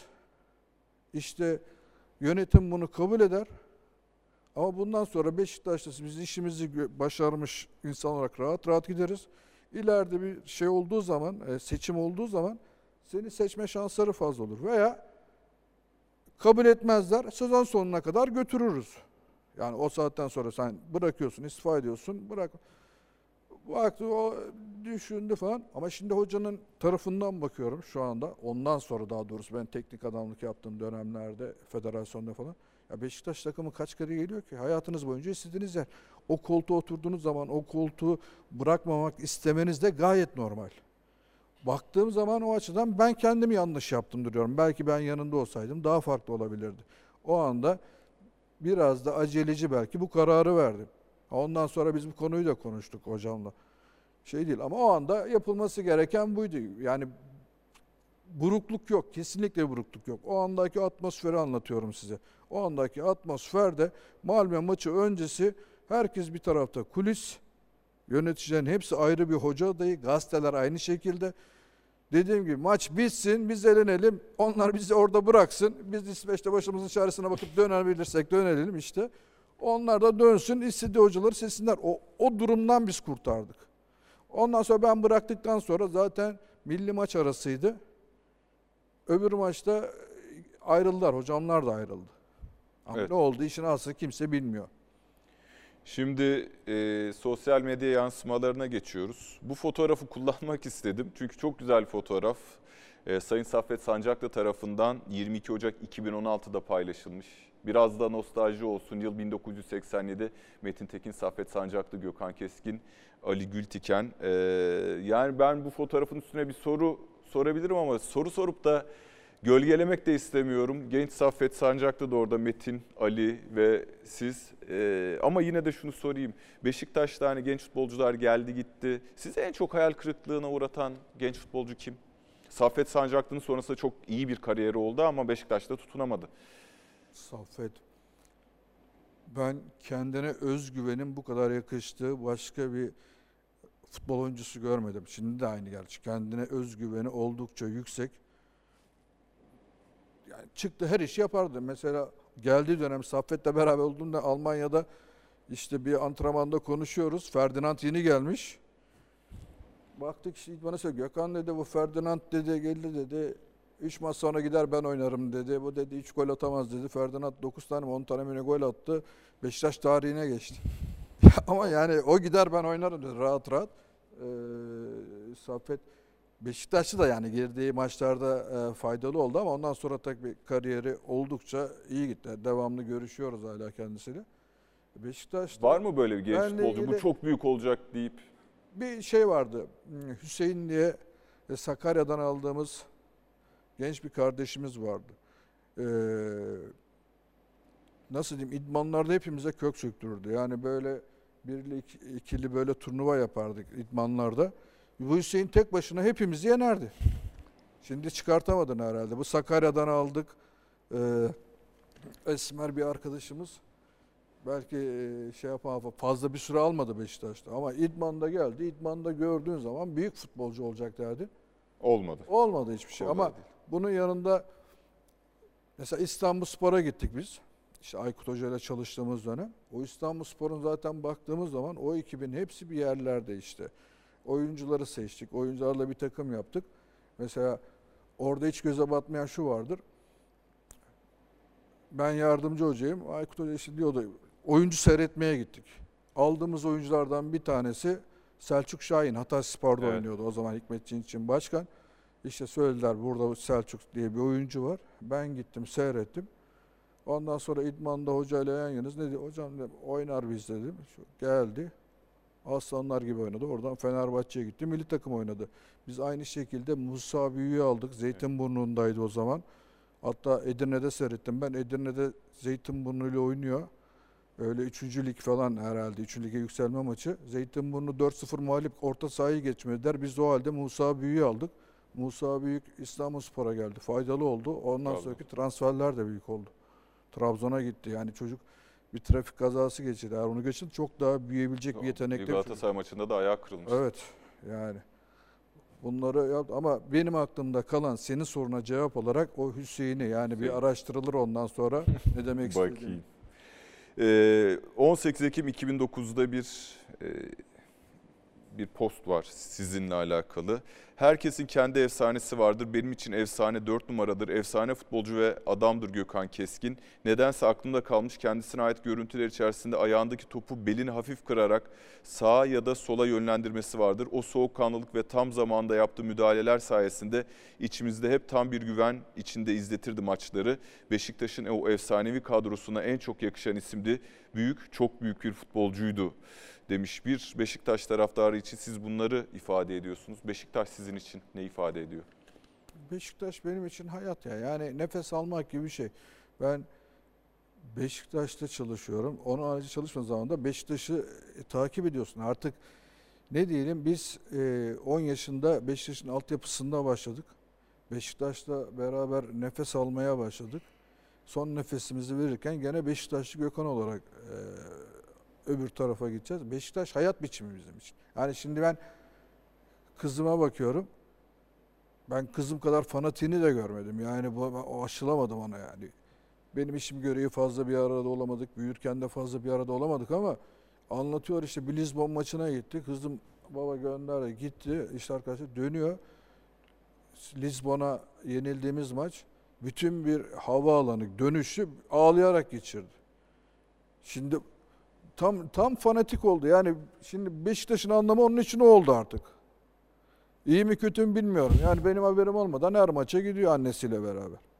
Kızım beni geçti Beşiktaşlılıkta. Ha ben ne diyorum Beşiktaş benim için nefes almam için ise kızım için de bu oldu. Beşiktaş tarihinde kiminle birlikte forma giymek isterdiniz?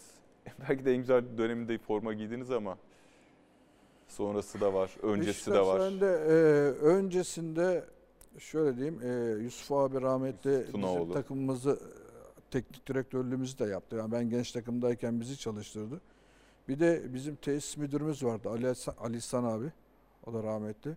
Ali İhsan abi de anlata anlata bitiremezlerdi. Yani Gökhan bir hava topuna çıkardı burada kalır. Ali İhsan abiyle devamlı muhabbetleri ederdik. Ali İhsan abi de kimseyi beğenmez. Yani o şey gelirdi tesis müdürü kimseyi beğenmezdi. Arada hadi neyse biz kurtarmıştık. Beni biraz beğenmiş galiba. İlişkilerimiz iyiydi. O ikisiyle beraber oynamak isterdim sahada aynı forma altında. Beşik, peki Beşiktaş tarihinde hangi anın içinde olmak isterdiniz kendinizin bulunmadığı? Va- Bu Şampiyonlar Ligi elemelerinde olmak isterdim. Yani o içimde bu o grup maçlarında Avrupa'da kendini gösterme arenası dünyanın diyorum bu kadar globalleş küçüldüğü bir yerde kendini göstermek için daha iyi bir yer düşünemiyorum. Beşiktaşlı olmayanların en sevdiği Beşiktaşlı futbolcudur. 25 Kasım 2011. Ee, bir Fenerbahçeli ve ya da Beşiktaş Galatasaraylı'dan aldığınız en değişik tepki neydi? Ya şöyle diyeyim. İkisini iki türlü anlatacağım. Biri Beşiktaşlı için anlatacağım. İşte Beşiktaş'ın şeydir yani kazan Beşiktaş'a özgü bir yerdir. Çarşıda. Herkes o çarşıda orada oturur. Oradan yürüyerek işte e, Dolmabahçe, güzel Atatürklü yürü- yoldan yürünür. Evet Atatürklü yürünür. yoldan yürünür gidilir. Bir gün orada duruyoruz işte maça geçeceğiz. İki tane e, genç geçti. Geçtiler ama içeri baktılar, gördüler, geçtiler. 10 saniye geçti gelmedi. Biri hemen döndü. Abi dedi biz sizler sayesinde Beşiktaş'ı sevdik dedi.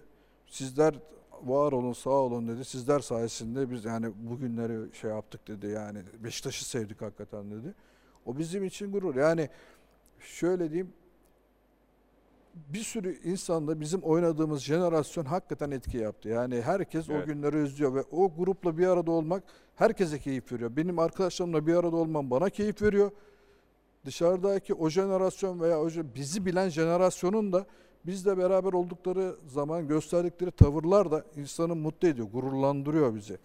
Ee, dışarıda mesela birçok insan geliyor. Yani Beşiktaş tabii ki rekabet ortamı var. Herkes yani ben Fenersiz Galatasaray Beşiktaş'ı düşünemiyorum. Aynı şekilde e, Fenerbahçe, Beşiktaş, Galatasaray bir şey. Çünkü birbirini kızdırmaktır, birbirine zevk almaktır, bu işin içinde bulunmaktır. Geliyor biz Fener, hani ben Fenerliyim diyor ama diyor abi diyor işte biz sizi seviyoruz diyor, sizi jenerasyonu seviyoruz diyor. Bunlar bile bizim neler yaptığımızın bir göstergesi esasında. Şimdi Fotomaç gazetesi 6 Mayıs 1992 sosyal medya bölümüne geçmiştik ama sosyal medya haberi gibi ben böyle bir açıklamanız olduğunu zannetmiyorum. Koca Popolu Tanju hareket bile edemez yine futbol sahaf hesabından aldım. Siyah beyazların liberosu Gökhan Körfez ekibine iki gol atan Tanju'nun yeteneklerini ve becerisini inkar etmiyor ama gol umudu verecek pozisyonlar bulamayacağını belirtiyor. Tanju için poposu çok büyüdü diye de laf atan Gökhan gol attırmama amacında demiş. Tabii bu e, o dönemin gazetecilik işte bir kutu kalmış oraya bir haber e, sıkıştıralım mantığıyla yapılmış. Onun için sosyal medyaya aldım. E, en çok zorlayan forvet oyuncusu kimdi sizi? Çok iyi forvetlere karşı da oynadınız. Yani Trabzonspor'da Hami Mandıralı, Fenerbahçe ve Galatasaray'da Tanju Çolak, Aykut Kocaman. Ya eee, Fenerbahçe'de Rıdvan'la Sarıyer'deyken adam adam oynuyordu. Ki düşünün ben kendimi hayal edemiyorum. Ya Rıdvan'la ben aynı karede yan yana. Yani Rıdvan koşsa yanımdan ben nezle olurum o derece. Yani tutma imkanım yok ama hatırlıyorum Rıdvan'la adam adam oynuyorsunuz. Kolay iş değil bir de. Yani her dakika konsantre olmanız lazım. Ki Makado'da Aykut ki aynı şekilde. Yani bir dakika gözden kaçırdığınız zaman e, şansınız yok. E, Hami benden uzak oynuyordu. Hami ile fazla rastlaşmıyorduk. Yani genelde kenarlara gidip şut atıyordu. O, o yönden de rahatsız ama o dönemde hakikaten çok yetenekli oyuncular vardı. Yani hepsi şimdi Tanju, Tanju ceza sahası içinde topu yakaladığı zaman e, santraya doğru gidiyordu herkes. Yani adamın Çok vuruş yeteneği falan. Şimdi ben bu haberi sen burada gösterdin görüyorum. Hakikaten yani düşün ben yani böyle bir şey söylesem veya böyle bir haberi görsem aklımda kalır.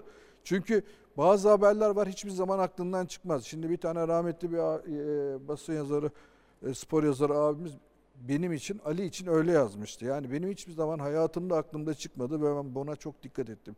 Yani altyapının başındayken genç oyuncuları mümkün olduğu kadar eleştirmeden, mümkün olduğu kadar onların kalplerini kırmadan gitmeye çalıştım. İnsanı kırmak kolay, kalbini yapmak çok zor. Neden? Çünkü o spor yazarı abimiz işte daha çok genciz, genç takımdan çıkmışız. Yazısında aynen şunu diyordu, hatırlıyorum çünkü. İşte Gökhan'la Ali Beşiktaş altyapısından çıkmışlar A takıma. Beşiktaş için en hayırlısı orada kalmalarıydı esasında diye bir haber yazmıştı. Ben bunu hayatım boyunca unutmadım. Ha abiyle karşılaştık bir şey de demedim ama yani sonuçta şey belki o olay benim bilinçaltımda benim daha çok motive etti her zaman. Belki de. Ben de onun için mesela böyle bir şey söyleme olasılığım yok. Yani ben Tanju benim arkadaşım. Tanju ile biz milli takımda e, ya oynadık. Şimdi Tanju'ya böyle bir şey deme şansım yok. Biz milli takımda oynuyoruz. Gene hani ufak belki şey. Şimdi milli takımda e, hiç unutmuyorum bir Macaristan milli maçı oynuyoruz.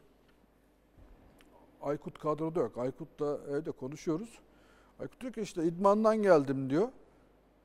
İşte televizyonu aa başlıyor daha yeni başlamış diyor. 7. dakika diyor. İşte diyor bir sandviç yaptım diyor. Geldim diyor televizyon karşısına oturdum 0-0 maçı seyredeceğim diyor.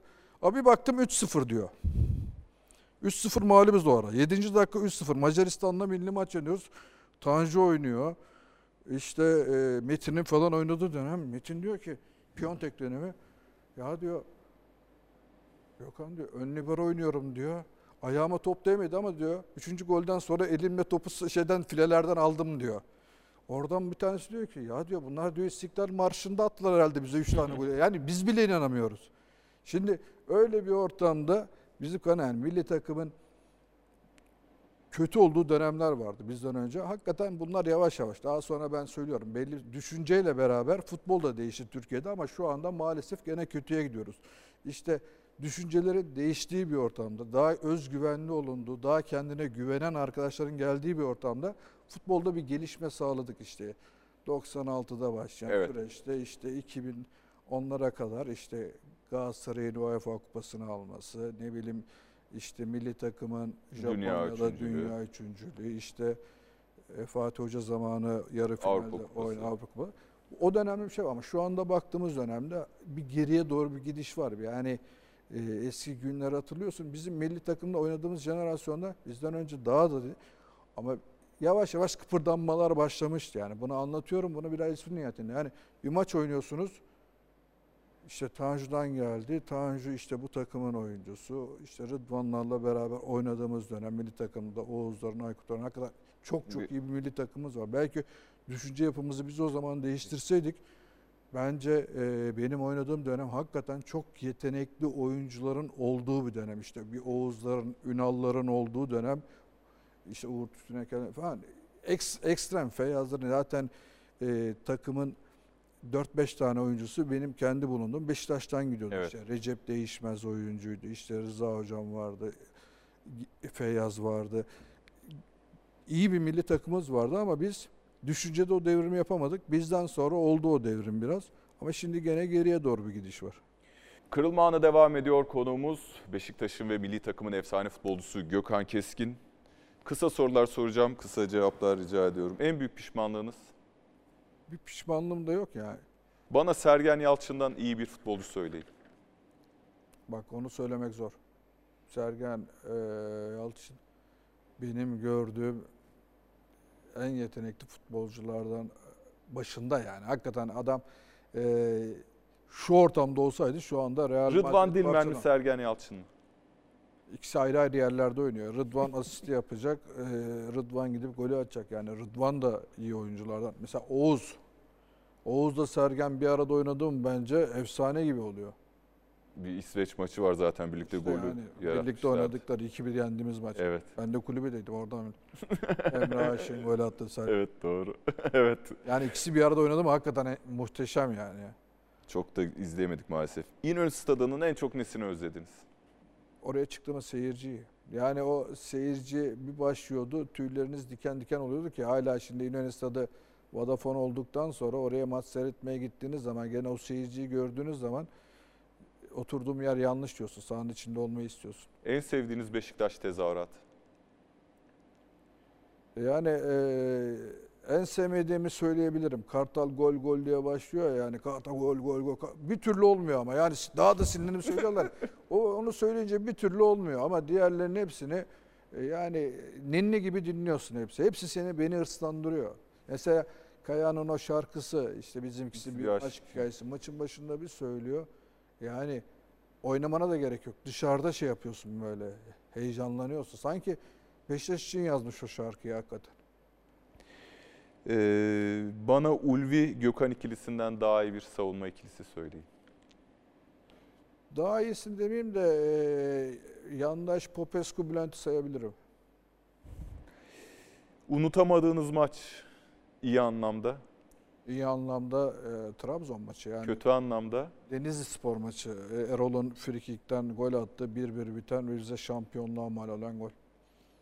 Kariyerinizde hangi ana dönmek istersiniz? Kariyerimde e, yani o şampiyonluk golünü atıp o hayal dünyasında gezdiğin ana dönmek istersin. Yani onu, ama bu sefer sindirerek o zaman ne olduğunun farkında değilsin. Şu anda sindirerek yani dışarıdan izliyorsun ya böyle filmlerde oluyor. Geçmiş anı dışarıdan izliyorsun Evet. değiştirebilir misin diye. O anı izleyip benimsemek, özümsemek isterdim. En son ne zaman ve niçin ağladınız? Vallahi ben acıklı bir film gördüğüm zaman ağlıyorum yani devamlı şekilde. Öyle hakikaten bir de yalnızsam daha rahat alıyorum. Yalnız değilsem ağlay sıkıyorsun da e, mesela geçen bir dizi seyrediyordum. İşte üç tane çocuk var. Anne ayrılmış. Dizinin adını falan vermeyeceğim. Mesela anne e, düşüyor, ölüyor. Arkadaş söylemiyorlar. Annesinin öldüğünü bilmiyorlar ama üç tane ufak kızı alıp hastaneye götürüyorlar. Yani bir itfaiye aracında hastaneye götürüyorlar.